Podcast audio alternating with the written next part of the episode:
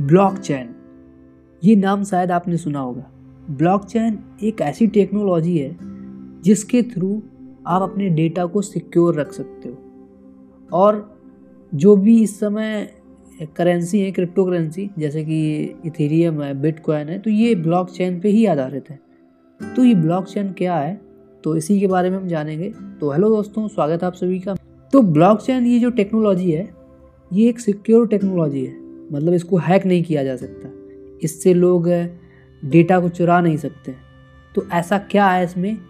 वो जानते हैं ओके तो देखिए, होता क्या है कि ब्लॉक जैसे बोला गया ब्लॉक तो ब्लॉक क्या होते हैं? अलग अलग बॉक्स है ना?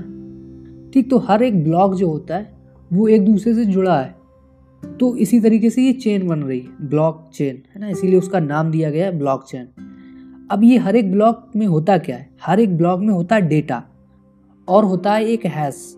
हैश क्या होता है? हैश ऐसा समझ लो कि उस ब्लॉक का पासवर्ड है इंटर करने के लिए, ठीक? या फिर कह लो कि उस ब्लॉक का फिंगरप्रिंट, ठीक? तो उसको अगर अनलॉक करना है तो उस हैश को चाहिए होगा। कि ब्लॉक चेन जो टेक्नोलॉजी है, इसमें बहुत सारे नोट्स होते हैं। नोट्स किसको बोलते हैं? कंप्यूटर को। जो कंप्यूटर ऑन है और उस ब्लॉक चेन का हिस्सा है, ठीक? तो वो नोड कहलाएगा। अब देखिए, इसको थोड़ा और रियल लाइफ एग्ज़ाम्पल से समझते हैं। आपने पहले देखा होगा कि हम लोग क्या करते थे कि बहुत सारे ऐसे पत्थर जो होते हैं या कहते हैं जिसको या फिर पत्ते होते हैं ना? उनको ऐसे रखते हैं एक साथ और फिर सबसे पहले वाले को ऐसे धक्का देते हैं तो वो सारे गिरते हुए चले जाते हैं ना? ऐसी बहुत सी चीज़ें आपने देखे होंगे, ऐसे खेल भी देखे होंगे, है ना? तो उसमें क्या होता है कि एक को आपने टच किया तो पूरा सारे जो हैं पत्ते या फिर जो भी है, वो सारे गिर गए, है ना? तो उसी तरीके से ब्लॉक चेन समझिए कि ये सब एक दूसरे से जुड़े हैं। अगर एक में कोई छेड़खानी करेगा, एक में कुछ चेंज होगा तो वो दूसरे वाले में भी चेंज हो जाएगा।